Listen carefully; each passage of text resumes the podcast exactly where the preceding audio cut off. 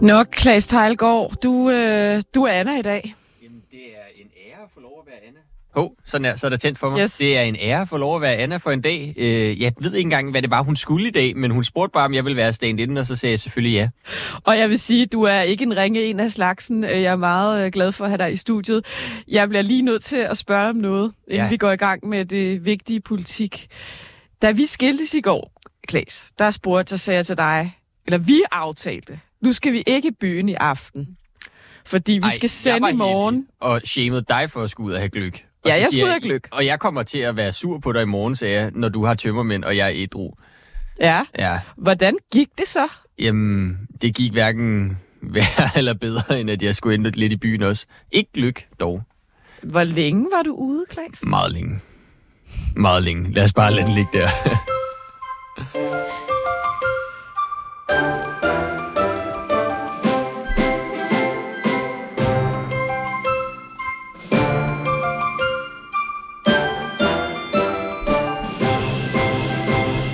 Ja, jeg endte jo med Tsunami-drengene igen i går til lidt gløk og forskelligt, og Alexander Vils Lorentzen, vores politiske redaktør. Men jeg var altså allerede hjemme ved 12-tiden, så det var før dig, eller? Det var fem timer før mig, tror jeg. Så, øh, så ja, øh, det, det, det var før mig. Lad os sige det sådan. Er du jeg, skarp nok? jeg, jeg er totalt skarp, der er Godt. ikke noget der, men altså, jeg, jeg ved ikke, hvorfor jeg havde behov for at spille så heldig i går, når, når jeg så overhovedet ikke kunne leve op til det. Klaas, vi skal tale om lidt om finansloven i dag. Vi, vi vil spare jer lidt for det store overblik, fordi at øh, vi synes, øh, ja, vi synes faktisk, den er lidt kedelig. Den er kedelig, og ja. Man kan også sige, at overblikket har været alle andre steder. Hvis man ja. skal sige noget, så kan man sige, at der er nogle store poster på finansloven. Mm-hmm. Den er et større beløb til værdig ældrepleje, 695 millioner øh, over en årrække, og så er der noget øh, akutplan for havmiljøet, inspireret af Berlingske Stikning, som vi også har dækket her i programmet, Yes. øh, om øh, ildsvind og, og, og alt den slags. Og så er der nogle andre sådan lidt større ting, noget stormflodspulje, øh, lavere afgifter på elbiler, fjernvarmepulje. Men ellers er det som om, at det, der faktisk har fået mest omtale for finansloven, det er alle de der små mærkelige ting, ikke? Altså. Jo, og så, så skal jeg lige tease lidt for resten af programmet, før ja. Ja. vi går videre med finansloven, fordi vi får i dag besøg af Carsten Bo. Ej, det er pinligt, nu kan jeg ikke. Carsten Bo Larsen. Carsten Bo Larsen. Og grund til, at du ved det, det er jo, fordi du er en Cepos-legende. Vi kan lige høre jinglen om lidt. Åh oh, nej. Han er forskningschef i Cepos, og han, de har lavet et notat om, at antallet af ansatte i staten vokser og vokser og vokser, samtidig med, at regeringen har sagt, at vi skal færre byråkrater, og samtidig med, at de beder kommunerne om at nedsænke tallet, stiger det. Og øh, så har vi en masse spændende under personalenyt.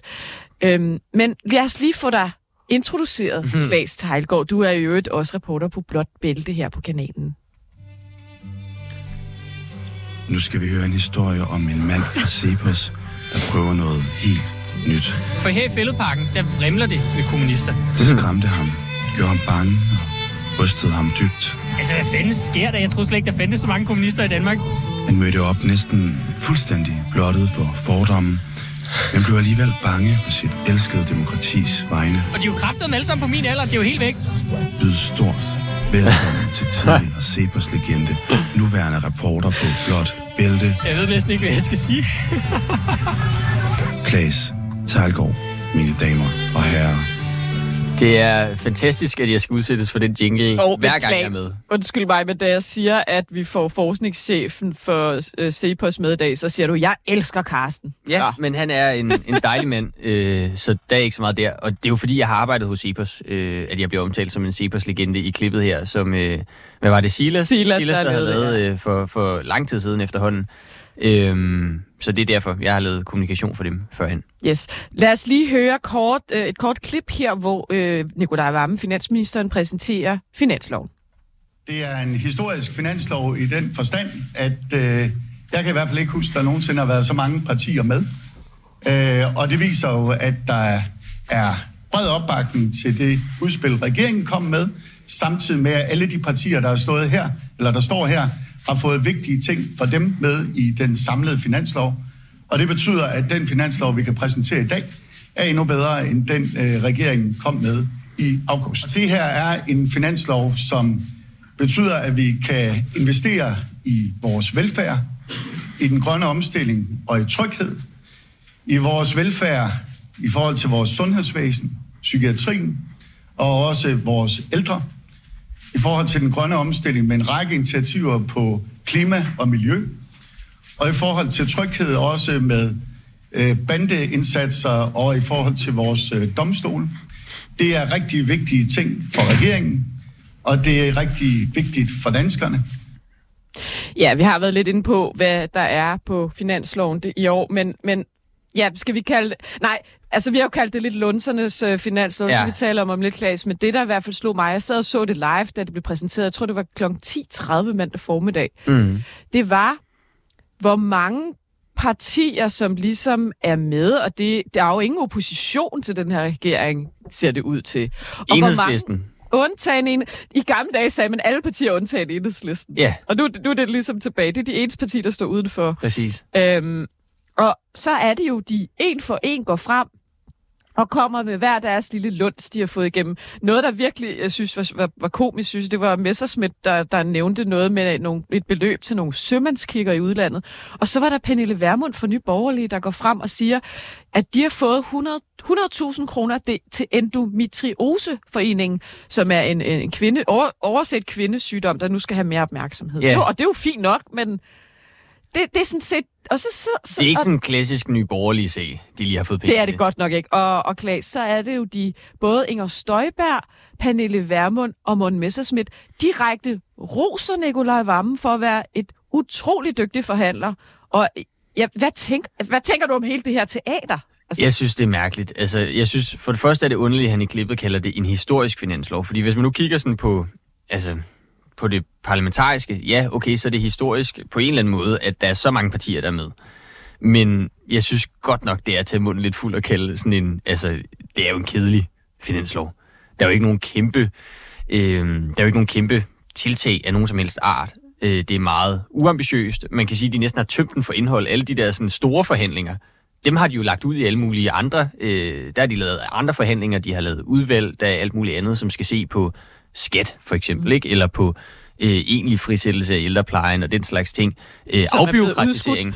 øh, altså, du ved, alle de der store ting, Ja. de ligger ligesom uden for finansloven. Så den her finanslov var sådan noget med, altså det var jo bare en gavebod, hvor alle partier øh, fik lov at lige få et en par... lunds. Få en lunds, få et par millioner Og så til en stod eller anden mærkesag. julemanden Nikolaj Vammen i midten og knækkede lidt Ja. ja. over at blive rost. Og så siger de alle sammen tak til julemanden Nikolaj Vammen, fordi at han har delt øh, øh, milde gaver ud til hvert eneste parti i Folketinget, undtagen enhedslisten. Men hvad og det, det, jeg synes, det er mærkeligt. Altså, og jeg, jeg, Jeg, jeg, undrer jeg var lige ved at spørge, hvad tænker du, Klaas? Vi skal snakke lidt om Liberal Alliance Ja. ja. om lidt, hvordan de agerer, for det er også lidt spøjst. Men det her med, at alle de borgerlige partier går med for at kunne stå og sige, at vi har fået 100.000 Mhm. mm. til en eller anden patientforening, er det smart af dem, eller er det i virkeligheden at skyde sig selv i foden? Mm. Jamen, jeg synes i hvert fald, altså... Jeg er heller ikke så pragmatisk anlagt som de fleste danskere, så Nej. det, det, det byder mig jo imod. Fordi jeg godt kan lide det der meget principfaste, eller enhedslisten, øh, hvor man simpelthen bare vælger at stå udenfor. Fordi du ligger jo stemmer til hele finansloven. Altså, du får dine små lunser. Liberal Alliance for eksempel har fået tre ting, ikke? Øhm, en uafhængig patientrådgivning, lavere afgifter på elbiler, og så en tredje ting, som jeg ikke engang kan huske, hvilket måske er meget Jeg heller sigende. Øhm, og, og du ved, altså, det er i hvert fald udtryk for den der centripetalkraft, som Martin Krasnik har døbt det. Altså det modsatte af centrifugalkraften, altså at alt bliver trukket ind mod midten. At det, den virkelig er gældende i dansk politik i øjeblikket, fordi du har en midterregering, mm. som kan gennemføre finansloven uanset hvad. Og så tror jeg, at alle partierne tænker, Nå, men så handler det om at komme ind, hvor magten er, hvor pengene er, og så lige få En lille lidt ud af lunds. det. Få en lille lunds, mm. eller måske undgå, at det bliver helt så galt, som det kunne have været, hvis de nu lavede den kun med det røde flertal. Men, men, Øhm. men Klaas, jeg, det jeg også tænker, altså jeg tænker, at Mette Frederiksen er jo dette århundredes dygtigste strateg. Ja, Fordi hun har jo en evne til simpelthen at spise andre partier. ja nærmest Forstår du, hvad jeg ihjel, mener? ikke? Altså, altså først så gjorde hun det med Dansk Folkeparti i sofaen med Christian Thulsen Dahl, ikke? så er det venstre. Så nu har hun gjort det med Venstre i regeringen, og nu har hun sørme også gjort det nærmest med en hel opposition, Ja. der står og klapper mm-hmm. af en Mhm. socialdemokratisk julemand. Ja, og Ej, undskyld mig, jeg synes, det, det, men, det, men, det, men, vildt- men, men, men det er jo enormt dygtigt gjort. dygtig Det er jo enormt dygtigt altså. gjort af Vammen og, og, og, og Frederiksen. Altså. Ja. problemet er jo også, at det bliver svært for oppositionen, eller det bliver sværere med troværdighed at gå ud og kritisere tiltag i finansloven, kritisere regeringen, når de indgår i den her slags aftaler med dem. Altså, det er jo det, man så med Liberal Alliance, da, Jamen, skal vi tage hvor, hvor, hvor Alex Vanderslag Ja. lige efter finanslovsaftalen er blevet præsenteret, går ud og siger, at den er ligegyldig, uambitiøs, uden retning for Danmark. Og så er alle sådan, jamen, hvorfor fanden er du så med i den? Det, det var simpelthen øh, endnu mere absurd. Ikke? Så har vi har de her, der, der roser øh, julemanden, og så har vi øh, Ole Birk, der står, ja, vi har fået det og det og det, og så samtidig kritiserer ham direkte på presmødet, og så imens det her foregår, Ja. så sætter øh, Alex Vandopslag, jeg har det her, det er ugens øh, somi-opslag, vi har Ja. valgt ud, formand for Liberal Alliance, et tweet ud, hvor han skriver, det er, den er ligegyldig, uambitiøs og uden retning for Danmark. Mm. Handlingsslammet af interne kompromiser osv. osv., osv. Og godbider til alle, det har han jo sådan set måske i virkeligheden ret i. Men hvorfor filan er de så med? Jamen, det er i hvert fald det, det er underligt, at han både er med i finanslovsaftalen og er sådan en kritisk kommentator, hvor han, han, han, han, han kommenterer på, at den er ligegyldig, og at der er blevet delt godbidder ud til alle. Ikke? Små godbidder, vel at mærke. Altså, det, det er jo det, der er svært, fordi altså, LA, LA er jo sådan et parti, hvor de fungerer godt, når de kan have de der klare positioner. Ikke? Altså, være imod top-top-skatten er moralsk årsager. Stå uden for mm. skatteforhandlingerne er moralsk årsager. Det fungerer godt for LA. Så kan de være principfaste. Det kan de jo ikke her. Her er de blevet pragmatiske, de er blevet fedtet ind i en finanslovsaftale, der indeholder alt muligt, der ikke ligefrem er LA-politik. Og man kan også sige, at de ting, de har fået igennem, det er jo, altså, jeg tror, at Alex Vanderslag formulerede det et andet sted, som om, at de har taget tre stik hjem. Og det er jo, altså, hvad kan man sige, det er Men jo, man kan jo sige, at det er jo fine ting, men det er ikke klassiske LA-sager. Nej, men alternativet er jo så, at den bliver mere rød. Det er vel det, det, er det jo, jo, men så er, de jo, så er de jo suget ind i den samme logik som Venstre, Ja. som siger, når, altså alternativet var, at Mette Frederiksen gik i regering øh, med et parlamentarisk flertal bestående af enhedslisten, så havde det været mere rødt. Den er bare svær at forklare, forklare over for sine vælgere, fordi du kommer til at blåstemple Mette Frederiksen, du kommer til at blåstemple noget rød politik, ikke? Så den er bare svær at forklare. Mm. Eller, øh, altså sådan, det gør i hvert fald positionen mere mudret. Øh, jeg tror, når det er en finanslovsaftale, er det ikke så galt som øh, et regeringssamarbejde, eller hvis det var en større sådan reform, man indgik i. Øh, man kan trods alt nemmere forsvare at gå ind i sådan en driftslov her, og så lige tage tre stik hjem. Blandt andet en ret vigtig ideologisk sejr med det her uafhængige patientrådgivning, altså at du kan øh, som, nu som borger få rådgivning øh, hos en uafhængig øh, part om, hvor du kan få behandling henne, og altså på den måde komme nemmere til privathospitaler og den slags. Ikke? Øh, det er jo sådan en ideologisk ting også, for, som LA har fået med hjem. Men det er, øh, altså, det er jo det, det, er bare, det ser bare underligt ud. Ikke? Altså alle sidder og tænker, hvis den er så dårlig, den her finanslov, og det kun er små godbidder, hvorfor fanden er I så med den, ikke?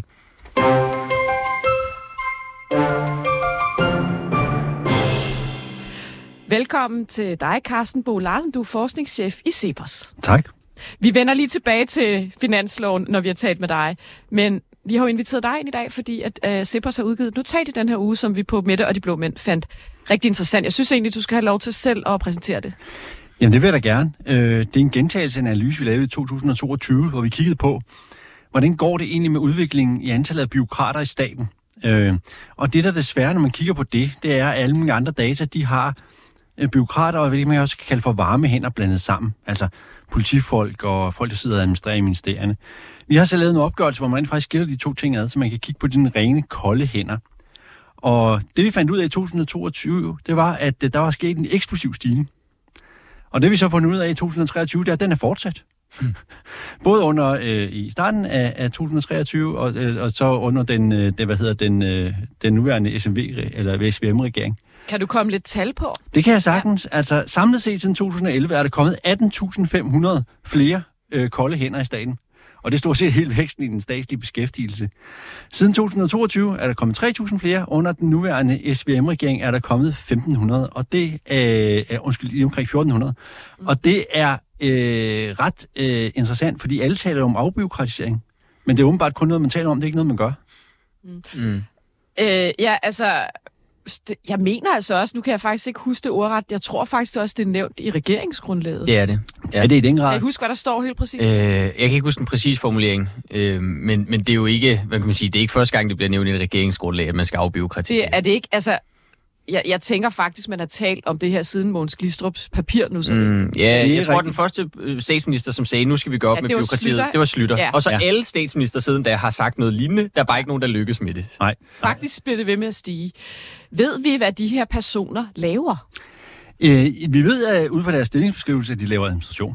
Altså øh, forstået på den måde, de besvarer folketingsspørgsmål, de øh, hjælper ministeren med at gå i samråd, de administrerer love. Og lovmængden er også voldsomt stigende. Det er jo også noget det, man har forsøgt at gøre noget ved. Sige, vi skal lære med at lave så mange love. Hver gang der opstår et problem, skal vi ikke komme med en lov. mm. eller en kontrolforanstaltning, som jeg også kræver de her øh, byråkrat-typer. Øh, typer. Men når man så står i en konkret situation, at der er nogen, der har glemt en pensionist et eller andet sted på et toilet øh, i en kommune eller sådan noget, så er det rigtig, rigtig svært ikke at øh, vise handlekraft, når man er politiker, og enten give nogle flere penge, øh, eller indføre nogle flere regler, eller lave noget mere kontrol. Og det er nok høj grad den, øh, den udvikling, vi, vi ser her. Øh, nu talte I finanslov før, Ja. øh, og, og vi talte regeringen, og der står noget øh, øh, i, i, øh, i regeringsgrundlaget, og man har jo faktisk indlagt en generel besparelse i finansloven på øh, 400 millioner Yes. kroner, som primært skal komme fra administration. Men den er, den er meget interessant, fordi der er nogle områder, der er undtaget.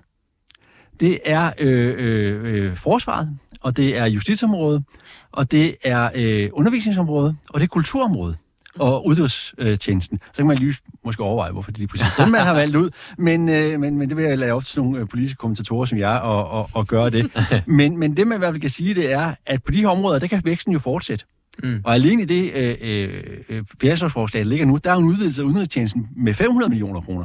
Det er altså, sjovt nok under Lars Lykke, Rasmus. Ja, ja bare, bare der er der øh, en, en udvidelse. Ja. Og så sparer man fe- 400 millioner kroner. Og det svarer vel øh, til hvad, inflation. 500 fuldtidsbeskæftigede eller sådan noget? øh, Cirka, ja. Stil, ikke? Altså, Cirka, og, og, ja. det er ligesom steget med 1395 under SVM-regeringen, så det, Det er jo ikke... Altså, Og de 1395 svarer sådan en slag på tasken cirka til 860 millioner kroner årligt, ja. Så de ruller ikke engang deres egen stigning tilbage. det er vildt Øh. Vi har sådan en modig øh, midterregering, der skal tage de svære, øh, de svære politiske slagsmål, ikke? Gøre op med byråkratiet, og så fortsætter de selv den Og samme noget ting. andet, Klaas og jeg har stusset meget over, Carsten, det er jo det her med, at man i regeringen har nærmest voksen, lavet voksenskæld ud i forhold til kommunerne, og sagt, nu skal I Ja. nedbringe. Ja, vil du, vil du udfolde det? Faktisk på KL's øh, topmøde her, i, jeg mener det var i foråret, der kaldte man det hyggeleri. Altså man var simpelthen rasende over, at man bliver ved med at få det her at vide af de voksne, og så ansætter de selv flere. Er det korrekt? Øh, ja, det er jo korrekt. Jeg kan godt forstå, at, øh, at, at kommunerne siger det. Det er ikke så tit, jeg er enig med KL eller noget, men det, det her, der er i hvert fald måske nok, et, et, et, et, har det helt klart en pointe. Det man så må sige, det er, at der er jo, der er jo lagt en, øh, en meget forsigtig besparelse ind på kommunerne på 3 milliarder frem mod 2030. De starter med en milliard nu, ikke? Mm. Øh, når vi kigger på, hvad der er i kommunerne, så, så er der helt klart mere at hente på, øh, på administration og ledelse. Men det er mere, når man kigger på tværs af kommunerne. Der er nogle kommuner, der har været rigtig gode til at holde de her udgifter i ørerne. Og så er der nogen, der har været knap så gode til at holde dem i ørerne. Men samlet set har man slet ikke set den stigning i, det, i, i kommunernes samlede administration, som man har set i staten. Hvis man sammenligner de bedste kommuner med de dårligste, så er der stadigvæk masser af potentiale i kommunerne. Jeg kan godt forstå, at de er sure, altså når man holder man kan sådan et karikeret kalde djøffest i, i, mm. i, i staten, og så, øh, og så bliver de øh, ramt af, af, af, af besparelser. Det kan jeg da godt forstå, at de brokker sig over. Mm. Men nu er jeg lige Jones advokat et øjeblik, så har de også talt med Jøfs formand øh, på Berlingske. Ja. Og hun siger jo, at det her er jo en back-office-funktion til de varme hænder. Og der er steder, der, er- der er flere love, der skal implementeres. Altså, der, der er, man ansætter ikke folk for sjov. Hun siger faktisk, at der er for få, fordi de løber for stærkt og er stressede. Selvfølgelig vil Ansætter man bare flere folk for sjov? Altså, det er vel, øh, der er vel en grund til, at øh, de har vel et arbejde at udføre. Altså nu øh, øh, tænker jeg, at dem, man skulle spørge, om de føler, at de er enormt understøttet af alle de øh, byråkrater, der er kommet i staten, det er dem, der står uden den skarpe ende, og ikke dem, som er fagforeningsform. Men det er jo sådan for, for de pågældende byråkrater. Men, men altså, for det første er det jo statslige embedsmænd, og de er jo relativt langt væk fra mange, af i hvert fald de fleste af dem, vi normalt kalder varmehænder, sygeplejersker, øh, øh, sosuer og alt muligt andet. Der er selvfølgelig nogle i staten, anklager, politifolk, soldater og sådan noget. Ikke? Mm. Øh, men øh, det der med at lave understøttelse, det er jo klart, det er vigtigt, at der er nogle djøffer eller, eller administratorer i en, øh, i en organisation. Djøffer kan jo faktisk også effektivisere og lave lean-processer, der sparer det offentlige Det- penge. Det vil jeg bare lige rejse et lille flag og sige. Det er jo faktisk også noget af det, nogle af dem sidder og gør. Så vi skal faktisk fejre det, når der er kommet Nå, det, var, det, 1395. det er jo, der er jo også en masse, der laver sådan noget lean. Uh, nu ved jeg ikke, om alle kender det begreb. Det gør jeg jo nok. Men altså, hvor man simpelthen prøver at slanke og effektivisere osv. Det er jo faktisk de djøffer, der sidder og gør det. Det er fuldstændig korrekt. Jeg er jo selv djøffer. Ja. øh, og jeg har en, øh, en gloværdig fortid i, øh, i staten, i, som blandt andet som økonomichef i anklagemyndigheden, hvor vi lavede rigtig meget lignende, og faktisk også effektiviseret. Mm-hmm. Et af de få øh, steder øh, i den offentlige sektor, hvor man faktisk har lavet dokumenterbare effektiviseringer sammen med sundhedssektoren. Øh, Det er der, hvor du har været. øh, ja, øh, så kan man diskutere, hvorfor jeg er, men nej, det, det var en joke. øh, men øh, men øh, det, øh, det, det kan man jo rent faktisk godt. Pro- Problemet med det er sådan rent øh, øh, øh, styringsmæssigt, efter min mening, at det er der ikke særlig meget fokus på. Mm. Det er ikke noget, man bliver særlig meget belønnet for som embedsmand og, øh, og effektivisere og drive en, øh, en effektiv øh, organisation. Der var meget fokus på det omkring produktivitetskommissioner og efterdønningerne efter finanskrisen, fordi der manglede rent faktisk penge i, ja, sådan, det er det omkring 14, øh, 13-14 stykker eller sådan noget. Men det forduftede ligesom igen, fordi nu er der masser af penge til, øh, til stede. Så, så det der med effektiviseringer, det fylder ikke lige så meget mere. Og det er typisk ikke noget, der bliver belønnet for. Det har ledelseskommissionen også øh, dokumenteret. Det, det, du bliver belønnet for som embedsmand, det er at kigge op og servicere politikere og, øh, og, og så videre, så videre. Det er ikke så meget at kigge ned i driften Ja, og så og er få det den til at også- fungere effektivt. Der er vel også den dynamik, at hvis du er kontorchef eller departementchef eller et eller andet, jamen, så du kan, jo ikke, du kan jo ikke lave profit i en statslig styrelse eller i et ministerie, så den måde, som du måske kan, du ved, udvide dit mandat på, det er ved at få ansat nogle flere. Så skal du opfinde en eller anden funktion, få ansat nogle flere, så har du flere under dig, og så er du en større kanon inde på Slottsholmen eller sådan noget, ikke? Det er en meget, meget central pointe, og jeg mener en af de ting, der er allermest galt med, det, med lønstruktur i den offentlige sektor. Altså, du skal have mange medarbejdere for at få højere løn, ellers så kommer der faktisk nogen fra revisionen mm. og brokker sig, hov der, ham der, han har ikke medarbejdere nok til at have den der frygtelig høje løn. Men hvis, hvis, han nu, hvis, han nu, hvis han nu rent faktisk leverer værdi Det, det, det er sådan en underlig incitament. for, øh, for, ja. for det her, ja, så er der jo hele det Jo der med... flere du har ansat under dig, jo højere løn får Må du få, Så man kan, du har tillade faktisk- dig, kan du tillade dig at, øh, at få... Altså, der er nogen, der Okay. Har oplevet at få påtale for at sige, vi har givet ham den højde, han var rigtig meget værd.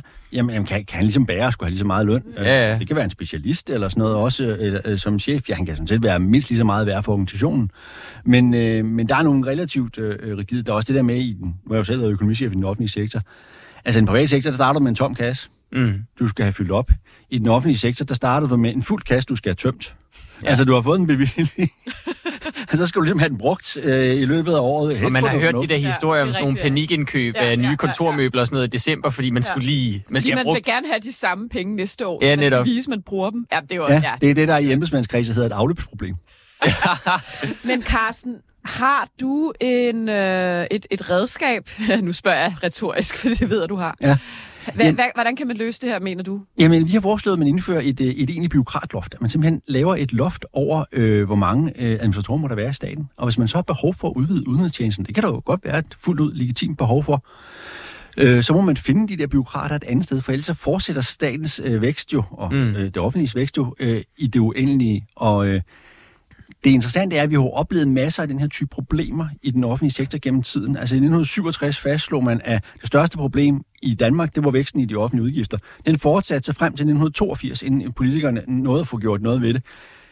Det samme med, med skattestigninger. Skatterne blev ved med at stige, øh, så det er tid i kommunerne. Så indførte man skattestoppet. Ja. Så overskred de deres budgetter, så lavede man budgetloven. Mm. Altså nogle regler, hvor politikere på en eller anden måde forpligter sig enten lovgivningsmæssigt, eller binder en masse politisk kapital i at sige, det her vil vi, og det fungerer på den her relativt rigide måde, man kan holde øje med.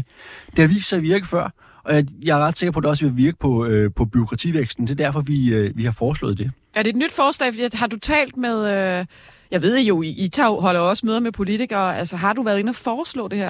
Ja, ja, ja. Ja. Det, det, vi foreslog det allerede ved, ved den, den, den sidste analyse, og vi forsøger selvfølgelig, at øh, når vi taler med politikere, og, og, og sælge vores, vores forslag øh, øh, til dem. Og hvordan bliver det modtaget? Jamen egentlig så altså, øh, øh, øh, bliver det modtaget på den måde, at det synes, det lyder rigtig, rigtig spændende. Men med sådan nogle problemer her, som også det tog lang tid at få bremset væksten i de offentlige udgifter, det tog lang tid at få, få sat en prop i hullet, så der ikke kom budgetoverskridelser. Sådan noget her kan tage, tage rigtig lang tid. Og det er jo også fordi, de politikere, som sidder og er med til at blandt andet ansætte dem her, de her byråkrater i ministerierne, de kan jo godt lide, de er der i eller andet mm. på deres eget område. De skal bare ikke være over på de andres. Altså, øh, øh, Ja, ja, nu kommer der også ekstra spændende Jeg skulle lige til at sige det. Jeg skulle lige til at sige det. Nu har de ansat flere særlige rådgivere Ja. og den slags, ikke? Jo, præcis, Øh, ikke? Det er jo rart. Det er jo rart. Så når man lige Det er ansætter, der, vi mangler lige ham der, ikke? Fordi Ja. så kan han lige være med til at, at profilere mig bedre, eller lave noget bedre politik. Mm. Mm. Men så lige pludselig så har man 18.500 flere. Ja. Ja. Det Så er et vildt. loft. Men altså, der er jo egentlig øh, kommet relativt sådan bred politisk opbakning til ideen, som jo også stammer lidt fra SEPA som et regelloft jo. Altså sådan, jeg har da hørt øh, både Mette Frederiksen, men også Alex Varnopslag og sådan nogen, og, og tale varmt om den idé, ikke? Altså, og man kunne forestille sig, at det her, det kunne godt være sådan noget, som i hvert fald nogle politikere retorisk vil forpligte sig på. Altså, byråkratloft, det er til at forstå, at hver gang du hyrer en, så skal du fyre en. Ja, man vil også frisætte øh, ældresektoren. Det er så udskudt igen. Det, er, Der, det, der det, kunne man måske også afskaffe nogle byråkrater der. det, det er rigtigt, det er rigtigt. Mm. Men, men, men det vil, altså, byråkratloftet er helt sikker på, at vil gøre meget, og det kræver jo, at man i på et eller andet tidspunkt, man har også talt meget om regelforeninger osv., Ja. laver den der virkelige commitment Mm. til det. Øh, der er jo så også den udfordring, som man måske også kan nævne i den her sammenhæng, at det man jo egentlig gerne ville have gjort, det var, at man gerne ansætte nogle flere sygeplejersker. Ja. Eller nogle flere sosuer. De var der ikke. Nej. Dem havde man glemt at uddanne, i godsøjne glemt. Mm. Øh, altså forstået på den måde, de var i hvert fald ikke blevet uddannet, de var der ikke. Det var det gamle valgløfte om Ja. 1000 flere sygeplejersker, ikke? Ja, og nu så kom de der lidt fyret øh, op i Nord, Ja. Nord, Nordjylland. Ja, ja. Øhm, både Man har masser af penge i, i Ja. kassen, sådan det ser ud på nuværende tidspunkt. Øh, som byråkrat øh, vil man helst ikke give dem tilbage til skatteyderne. så skal man jo finde på noget andet dem, og der er masser af uddannede samfundsvidenskabelige kandidater.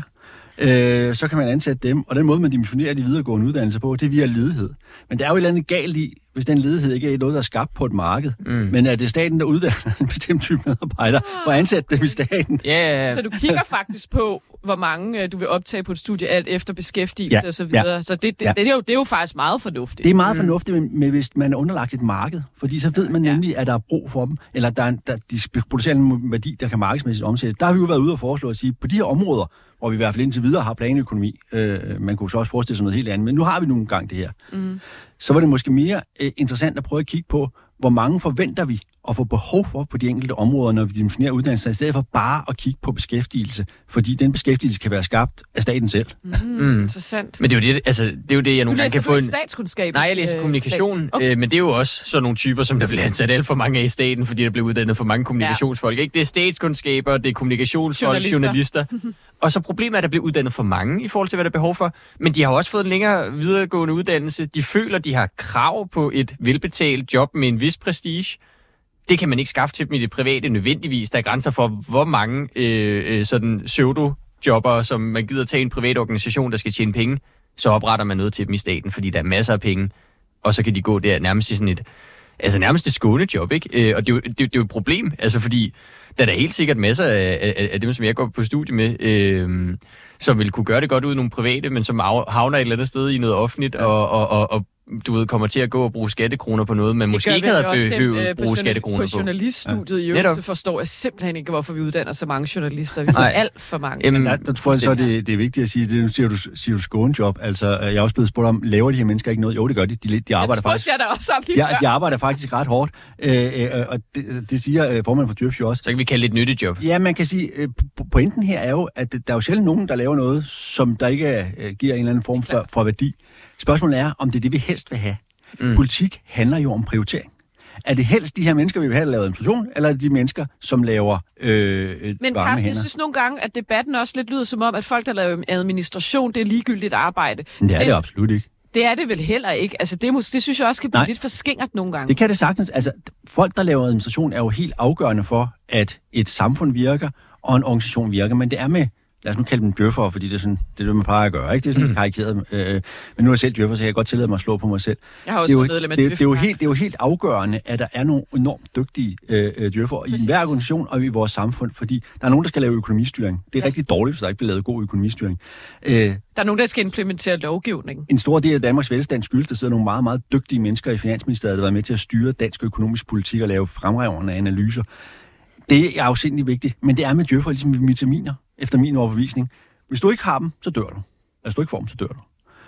Men hvis du får for mange af dem, så dør du også. øh, forstået på den Jamen, måde, at øh, ja. der, der, der kan Ja. simpelthen blive for mange, og, og, og vi er, nu kan jeg sige vi, for jeg selv dør, det er altså en, en, en gruppe, der er eksperter i at opfinde projekter Mm. og ting, og øh, meget Så kreative, du- og som, som og, og Det er jo skal den beskæftige gamle- sig selv og Du hinanden. sidder lidt og argumenterer for, at du, du egentlig burde være arbejdsløs.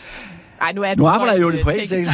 Ja. i, i, i, i en Men- tænketank. Ja. Men det er jo lidt det der, som øh, forfatteren Jørgen Estik var inde på i sin klassiker ja. fra 70'erne, ja. der hed Den herskende klasse, at du får den her herskende klasse. Øh, han var jo marxist, så øh, han, han, han sagde, det er ikke kapitalen, det er ikke kapitalejerne, der er den herskende klasse længere, det er de offentligt ansatte. At der kommer sådan en, der kommer sådan en dynamik, hvor at så de offentligt ansatte opfinder nye stillinger, så de kan ansætte deres venner som offentligt ansatte. Så kan de hæve deres egen løn, fordi de har fået flere under sig, og så ansætter deres venner nogle andre venner. Og så bliver det sådan et system, hvor man Et byråkrati, der bare vokser Jamen, det, det, sådan det, det bliver sådan en spiral. system, Ja. hvor det bare vokser af sig selv. Altså, det er nærmest sådan... Man kan ikke, jeg tror, det er nok også det, SVM-regeringen har fundet ud af, at, at det er faktisk svært at stoppe den der bølge, ikke? Og det vilde er jo den der bog fra 1973. Den Ja. skriver faktisk fuldstændig ja. det der, vi to lige har siddet og sagt. Vi har også Præcis. begge to læst den. Øh, og hvor han forudser det her, der kommer til at ske. Øh, Den kommer udkommer jo også før jordskredsvalget, Ja. ja. som i øvrigt har et arrangement om på mandag i Sebers. Men, men øh, den kommer før jordskredsvalget faktisk, hvor han forudsiger, at det her det kommer til at ske ud fra en marxistisk tilgang, mm. om at der simpelthen kommer en ny herskende Det var fandme også andre tider dengang. roser en marxist? Jamen, det var ja, Ja, også andre tider. Det var andre tider. Det var jo dengang, hvor at venstrefløj så godt kunne gå på gaden og kræve lavere skat, eller være imod øh, øh, alt for mange offentligt ansatte og sådan noget. Det var jo en anden tid, hvor de ikke var gift med systemet nødvendigvis. Jeg vil sige, altså Jørgen Stig er jo ingen af, af, det kan man godt tillade sig at sige, en af heltene øh, Ja. ja. hos os i Sebers. Vi har Altså, udgivet hans bog for nogle år siden sammen med Hvis du er ægte marxist, for- så er det jo om ikke nødvendigvis, fordi du tilbeder staten, så Nej, tilbeder du jo præcis. faktisk arbejderne, der selv skal have lov til at bestemme over deres eget liv. Men det er vildt, at en bog fra det bare 73... langhåret her. Nej, nej, det er bare altså- vildt, at en bog fra 73 Ja. spottede det, som vi stadig lider under øh, 50 år senere, ikke? Altså, Jo, det er Det korrekt. er vel mere Socialdemokratiet, der har omfavnet den her kæmpe stat. Men altså, vi skal faktisk til at slutte, ja. også fordi jeg ved, du, du har et eller andet øh, arrangement, du skal til, eller et møde, eller... Jeg skal simpelthen i, øh, jeg skal videre til en, øh, en podcast med, øh, med Martin Lidegaard faktisk, vores, øh, Nå, vores ugenlige ja. nyhedspodcast i, øh, i Sebers, hvor vi får besøg af Martin Ja. Lidegaard. Vi skal snakke om hans bog. er det dig? fantastisk. Er du vært på den podcast? Nej, det er vores øh, øh, direktør, øh, Ja. ja. Yes. Øh, han er vært på den, men jeg deltager altid sammen med øh, øh, de andre må vi chefer høre. på det er faktisk en klasse-podcast. Hvad hedder Bag om nyhederne. Bag om nyhederne. Bag om nyhederne. Jeg ligger Ja. under det, der hedder samfundstanker. Øh, så, så Så fik vi gjort lidt reklame for det også. Mm. Tusind tak, fordi du kom forbi. Jamen, velbekomme. Tak, fordi I ville se mig. forskningschef i Cepos. Det var en fornøjelse.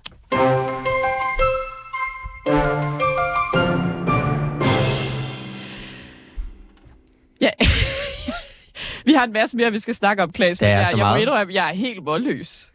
Ja, nu- men det, er jo, men, ja. men, men det er jo meget sigende, ikke? Altså, vi har fået den her midterregering ud fra sådan en, deres raison d'etre, deres eksistensberettigelse. Hele fortællingen om, hvorfor vi overhovedet skulle have den her regering, var jo, at de skulle takle de store problemer.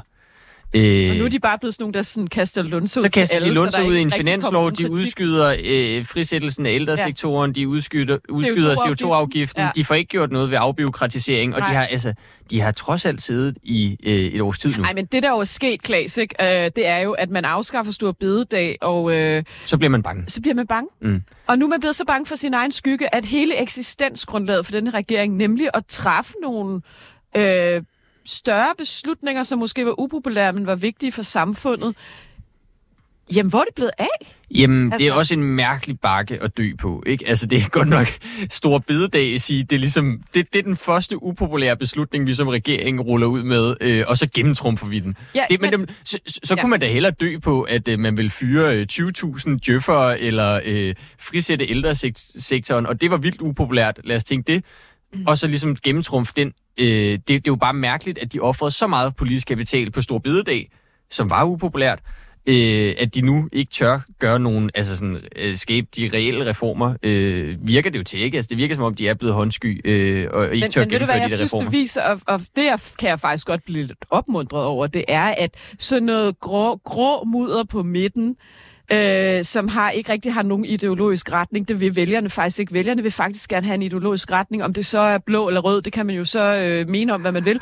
Men, jo, de vil godt have nogle klare politiske en De vej vil, at gerne, gå. de vil gerne have retorik. Jeg tror, de fleste... Sandheden er jo, og det glemmer man at tænke over i dansk politik, mm. det er, at de fleste partier ligger inden for et meget, meget lille spektrum. Mm. De er meget, meget tæt på hinanden, når det alt kommer til alt. Det er rigtigt nok. Øh, altså det, som Socialdemokratiet måske gik til valg på i 90'erne med flad skat på 40 procent, Ja. Det kan LA dårligt nok gå til valg på i dag.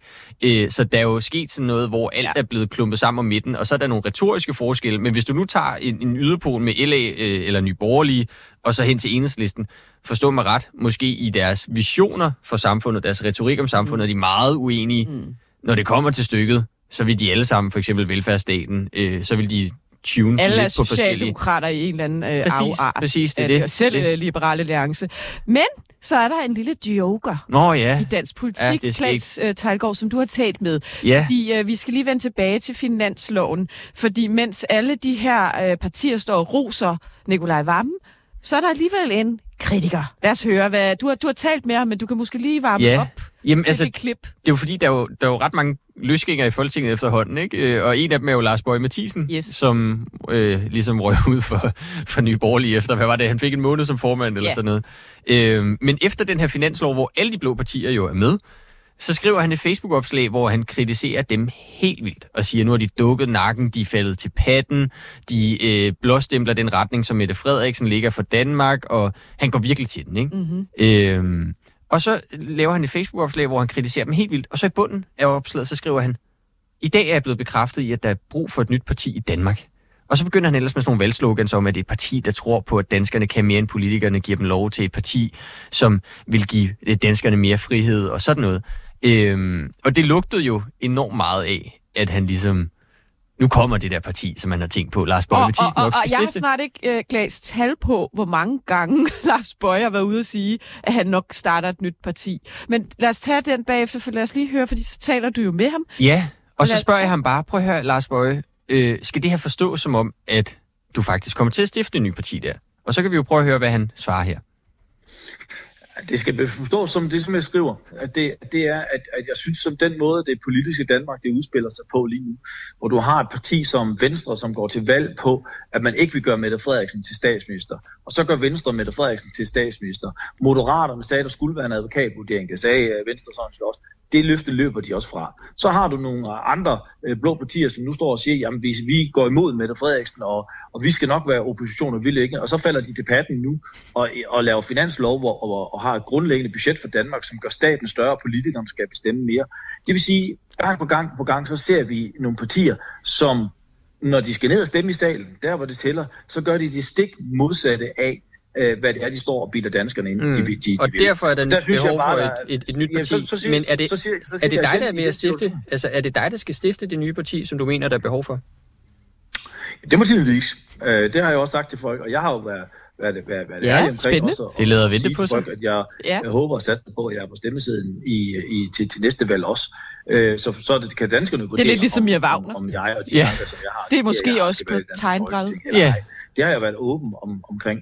Og jeg synes, at når, når sådan en finanslovsaftale, som den her bliver indgået, som på ingen områder tager fat og takler de reelle problemer, som vi virkelig har, både Og der med har vores han jo en velfærdssamfund, med lange Mhm. tider på, på, på, på sygehusene, med for børn, der ikke kan blive udredt i, i PPR og alt muligt andet, så, så det her, så smører man lidt ud, og så tror man på, at man vil folk ind, og hvis man lige bruger 2 millioner, 3 millioner der, ikke? men på intet tidspunkt gør man jo fuldstændig op med den grundlæggende forfejlede måde, man driver det offentligt på, og man går heller ikke ind og, og adresserer de udfordringer, der er med, at vi rent faktisk får skabt noget vækst i vores samfund også, så vi har en kage at dele ud øh, fremadrettet. Det er også noget af det, som DI allerede har været ude og, og kan man sige, kritisere regeringen for, og kritisere de partier, som er gået med i det her. Og der siger jeg bare, hvis, hvis alle partier nu, som det er, det er jo fakta, at gå ind og ligger sig inde fuldstændig og vil være noget lunken havregrød, og når LA og konservative og Danmarksdemokraterne, Nye Borgerlige osv. indgår finanslovsaftaler, som går i den retning, som SF og Alternativ de vil med samfundet, jamen så synes jeg, at der er behov for, at der er, er et, et andet parti, og der kommer et parti, som siger, nej, ikke på vilkår. Vi tror faktisk godt på, at danskerne Hvornår kan kommer mere, det parti? Jamen, lov til. Vi tror Det her det er jo en bid mit interview med ham, ikke? Og jeg tror, jeg skal stille det spørgsmål 10 gange. For det hjælper ikke noget, du bare siger det i skåltaler, og i spin og alt muligt andet. Hvis det, du går ned og trykker på nede i Folketingssalen, det rent faktisk er at gøre staten større. Mm. Så der er behov for et parti, der sætter en anden retning for Danmark. Øh, men Ja. kommer du til at stifte et nyt parti? Det, er, det er godt forsøgt igen. det skal du have. kan han ikke bare sige Øh, det? og- og jeg har også Mm, altså som sagt, nok, øh, interviewet er længere, det bid vi hører her, men det jeg tror, jeg stillede et det samme så spørgsmål sammen ud af, 10 der kommer gange. og, Og hver gang så griner han lidt det, og så sagde, skal du nok blive en af de første, der får det at vide. præcis, du er en af de første, der får det at vide. Flot, tillykke. Ej, Klaas, Jeg er glad. Lad os lige tage en... Altså, i øvrigt, så synes jeg, det er sjovt, han i Facebook opskrevet, øh, skriver, at, at øh, det er Pia Olsen Dyr, Mette Frederiksen og Lars Lykke. Det er, Ja. den, det er den retning, de borgerlige nu går i. Det Ja. er sjovt, han nævner Pia Olsen Dyr og ikke Troels Lund Poulsen. Det er som om, hun er øh, Ja, regering og men jeg tror, det er fordi, han... øh, Altså, finansloven grundlæggende er udtryk for den velfærdskonsensus, der er i Danmark, som er socialistisk. Jeg tror, det er derfor, han tænker, det er derfor, han nævner SF og Alternativet mm. også i interviewet her. Ikke? Altså, at finansloven trækker i en velfærdsretning, i en retning af mere stat. Der er jo nogle afgiftslettelser, som LA har fået med, øh, men ellers selv Pernille Vermund står jo og deler skattekroner ud til en eller anden særlig patientgruppe og den slags. Ikke? Altså, så det er jo sådan en socialistisk velfærdslogik, som finansloven er udtryk for. Ikke? Altså, det er jo hvad er det, et budget på 1200, 1300 Ja, milliarder, 1300 milliarder om som, året. som, som ja. man ligesom skal dele ud. Og de har så forhandlet for under 1 milliard. Det er jo faktisk det, det, er det første andet sjove ved finansloven hver år. Det er så vildt. de står og ser ud som om, det er en landvinding. Og det er jo, øh, jamen, hvor mange procent af statsbudgettet er det Men- egentlig, de men- sidder og fordeler? Det, Det er jo så i det her tilfælde, er det jo en promille. Ja, det er øh, promille. Øh, under så en det er jo promille. forsvindende lidt. Det meste af det går jo til drift, som Mm. er faste, faste drift. Præcis, men, det, men, men det, er jo, det er jo den usagte sandhed i, i det her, øh, nærmest en offentlig hemmelighed, ikke? Altså, Ja. at, at det er meget, meget, det, det kommer at du rykker med en Det er så finanslov. lidt. Øh, I hvert fald, Nå, når men man laver os- sådan en finanslov her. Lad os lige vende, vende tilbage Ja. til Lars Bøge. Det, der, det, jeg har undret mig over, Klaas, det mm. er, jeg har faktisk ikke talt på, og det sjove er jo, han var faktisk også ude til et show med Anna og mig, Nå, ja. øhm, hvor han hvor, han, hvor jeg også spurgte ham. Det er det, man laver på Refsaløen, ikke? Øh, det er ude på Islands Brygge. Nå, Islands Brygge, ja. hvor han var med, øhm, og der spurgte vi ham selvfølgelig også, og jo, han troede, han ville starte et nyt parti. Hvorfor er det, han hver, hver tredje måned lufter det her, og så sker der bare ikke noget? Tror du? Jeg tror, at det er fordi, at han godt ved, fuldstændig ligesom Lars Lykke, da han stiftede Moderaterne, at du skal stifte et nyt parti relativt tæt på valgudskrivelsen. Fordi så er der stadig tur i den. Luften er ikke gået af ballonen endnu. Det er nyt og spændende. Øh, Du har måske ikke engang noget at definere dit projekt så klart, at du ekskluderer vælgergrupper. Mm-hmm. Så ah, du ved, det er jo det, der altid er med nye partier. Folk læser deres egne drømme og forhåbninger mm-hmm. ind i partiet. Ja. Øh, og jeg tror, det er det, han tænker på. Jeg tror simpelthen, han, han, han sidder og venter. Og jeg tror, når han skriver sådan noget her, så er han nok i gang med at lave det forberedende arbejde til sit parti. Det tror jeg. Han er sikkert i gang med at tænke over, hvilken platform det skal stå på, hvem der skal være med og sådan noget. Og det han vil bare ikke jo- sige det. Nej, og det bliver jo sikkert øh, et... Jeg tror, jeg tænker, at hovedoverskriften på hans parti bliver anti-establishment. Ja. Det bliver, det bliver i virkeligheden ret abstrakt. Men det, han, det kommer jo, ej, hvis vi skal være konkret, så kommer det jo til at handle netop om, vi skal fyre en masse offentlige ansatte, vi skal have meget langt færre regler, mm-hmm. vi skal have meget mere frihed til den enkelte, og sikkert også noget skatte... Præcis, præcis. Jeg prøvede at få ham til at løfte sløret af det, så, ja. så griner han også og sagde, godt forsøgt igen, Klaas. Men han kommer jo ikke til at sige særlig meget, øh, Lars Borg Mathisen. Men jeg tror sådan set, at han gør det, at han gør lige opmærksom på sig selv med jævne mellemrum og siger, altså henter hen imod, at der er et parti på vej, og så tror jeg, han venter med partiet til, Mm. at valgperioden her er ved at være øh, lakker mod inden, fordi jeg tror, at SVM-regeringen har jo ligesom bundet sig til den mest, de nu engang står ved, så de kommer jo til at sidde perioden ud. Mm. Øhm, og han, altså, jeg tror sådan set også godt, der kunne være klangbund for et parti, Der er jo var 14 partier på stemmesedlen Mm, mm, ja, ja, men, men prøv, prøv, lige at kigge Ja. her. Prøv lige at kigge Ja. her. Han har jo en pointe. Alle blå Ja. partier, Ja, alle rigtigt. partier undtaget enhedslisten, lider under centripetalkraften og bliver suget ind mod midterregeringen. Mm. Jeg tror godt, der kunne være klangbund for et parti, som bare... Øh, det behøver ikke være sådan nødvendigvis ukonstruktiv protestparti. Det må vi jo se, hvor det lander hen med Lars Bøge Mathisens parti her. Han skal jo selvfølgelig måske også lige have skilt sig af med nogle konspirationsteoretikere og sådan noget, hvis det skal være helt øh, øh, gangbart. Men jeg tror godt, der kunne være klangbund for sådan et parti, som skiller sig helt ud fra den teknokratiske midte. Men det var Fordi, jo at tænke- det, LA jo for eksempel Ja, øh, men prøv at tænke, et år, et år inde i den her midterregerings, øh, ja, regeringstid, ja. der er alle ved at blive suget ind mod midten. Ja. Og hvis der så, prøv at overveje, hvor vi kan være om to år, Ja. Så kan det næsten være hollandske tilstande om to år. Og så kommer der sådan en Lars Bøge Mathisen, der står helt herude, helt en rene, helt rene, helt klare positioner, Mm. øh, siger fra over for det teknokratiske, den teknokratiske havregrød, som, eller hvad det var, han beskrev det mm. som, ikke? Det var vist Ole Birk, der sagde noget om rosiner. og- Ja, præcis, præcis. Men, men, ja. men, men du ved, altså, der kunne godt være klangbund for det her, sådan set. Jeg tror bare, han venter med det. Og det er sikkert, øh, altså, det, det, det vil da også være min analyse. Det er strategisk øh, smart af ham. Jeg tror, du har ret, Men jeg bliver jo bare den første at få det vide, så det er jo heldigt. Ja. Så jeg skal være den, der siger han til dig nu. overtage stafetten fra Pernille. Jeg tror tilbage. Det er Sjovt, der lige var et klip på For dengang, jeg blev formand i Ja. Nye Borgerlige. Ja. Meget apropos. Og, og så kom den her mulighed i Bryggeriforeningen, og det vil jeg bare enormt gerne. Personale nyt. Oj ja. Vi har rigtig meget. Vi har jo lige taget den med Lars Ja, Bøge. Det er jo en form en for personalnyt. At der måske er et parti på vej. Ja, det var en del af personalnyt. Jeg ved ikke engang, hvor jeg skal starte. Jeg, jeg, start, jeg synes faktisk, måske vi skal starte med noget, jeg ikke engang har nået at komme på listen. Ja. Og det er jo, at uh, Ekstrabladet i dag kan afsløre, at Lars Lykke har spist en middag med ja, en del af det her CIP, mm. som jo er denne her grønne fond, som han lige pludselig var, han var sad for bordenden øh, på et, ud, for et udvalg i regeringen, og jeg tror, det var et vindmølleprojekt. Øh, projekt. og øhm, ja, det er en vindmøllegigant, ikke, der hedder CIP, Copenhagen Infrastructure Project. Og alle undrede sig over det, og ingen vidste, hvad det gik ud på. Og det, han har så også spist en middag med dem til folkemøder det ene og det andet. Men nu kan Ekstrabladet så i dag afsløre, via nogle agtindsigter i, øh, at han også har spist en middag i 2021 mm. med den sydkoreanske.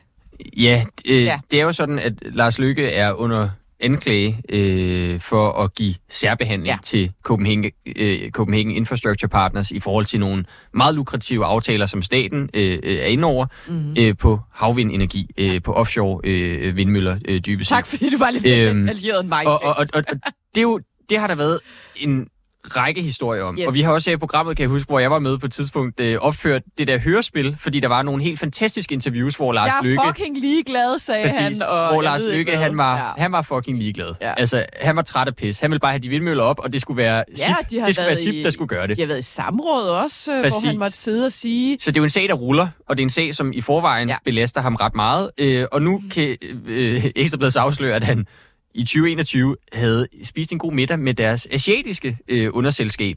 Og så lige dagen efter, han har fået den gode middag der, så går han ud og skamroser dem, øh, og, og sådan øh, øh, reklamerer for dem foran øh, sådan en, en forsamling af globale magthavere. Ikke? Så det lugter jo af, at han igen giver dem særbehandling i, i endnu et tilfælde her. Ikke? Øhm, det var så før Moderaterne, det her. Ja, det det var, var, i da 2021. han var løsgænger, øh, tænker jeg faktisk. var Præcis, var men der er jo, der er jo, mange, der er jo Ja. mange ting i den her SIP-sag. Det er jo sådan helt kompleks, mm. men nu er det bare endnu en, en dårlig sag, ikke? Øh, hvor det lugter af, at Lars Lykke har fået en god middag, og så lige givet en tjeneste den anden vej, ikke? Ja, ja, og indtil videre har man jo ikke haft en rygende pistol i forhold til, at han har, han har været, øh, gjort noget, hvor han har kunne have været inhabil eller andet. Men der er en masse øh, spekulationer. I- indicier, Ja. ja. og, og man kan sige, det er en sag, der lugter. Øh, og det er jo klart, at du kan ikke gå ud og... Mm. Det er jo svært med den her slags sager, ikke? Man kan jo ikke gå ud og føre bevis for, at det skulle være, lad os sige, korruption. Øh, men der er... Altså, den lugter. Og nu lugter den lidt mere. En anden bemærkelsesværdig historie for ugen, det er faktisk også øh, Moderaterne, det er, at Mhm. det er igen ekstra, jeg synes altså Ekstrabladet har en fantastisk politisk redaktion, det bliver jeg Ja, ja, simpelthen ja, bare ja, nødt ja, til ja. at sige, hold kæft, nogle gode historier, det laver. Lars Ågaard, klimaministeren, brokker sig over sit job.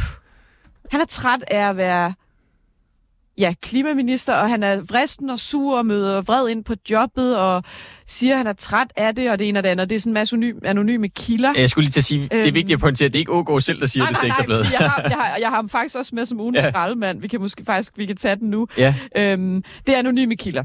Øh, og, og som er sådan lidt, prøv at høre her, du har et dybt øh, privilegeret job, hvor er vi trætte af, at du brokker dig. Mm. Og øh, så kan vi lige tage, øh, så kan vi lige tage, og vi skal nok vende tilbage til personale nyt bagefter, men, men lad os lige tage ugens skraldemand, fordi det er nemlig Lars Ågaard, der svarer på den her kritik. Og det, det er lidt sjovt. Det, ja, det kan være, at du kan læse det op i dag. Det kan jeg sagtens. Socialdemokratiet lyver aldrig om noget. Derfor har jeg i dag meddelt øh, statsministeren, øh, at jeg ønsker at udtræde af regeringen. Socialdemokratiet lyver aldrig om noget. Nu vil jeg heldige mig min kæreste. Det er min, øh, helt min egen afgørelse.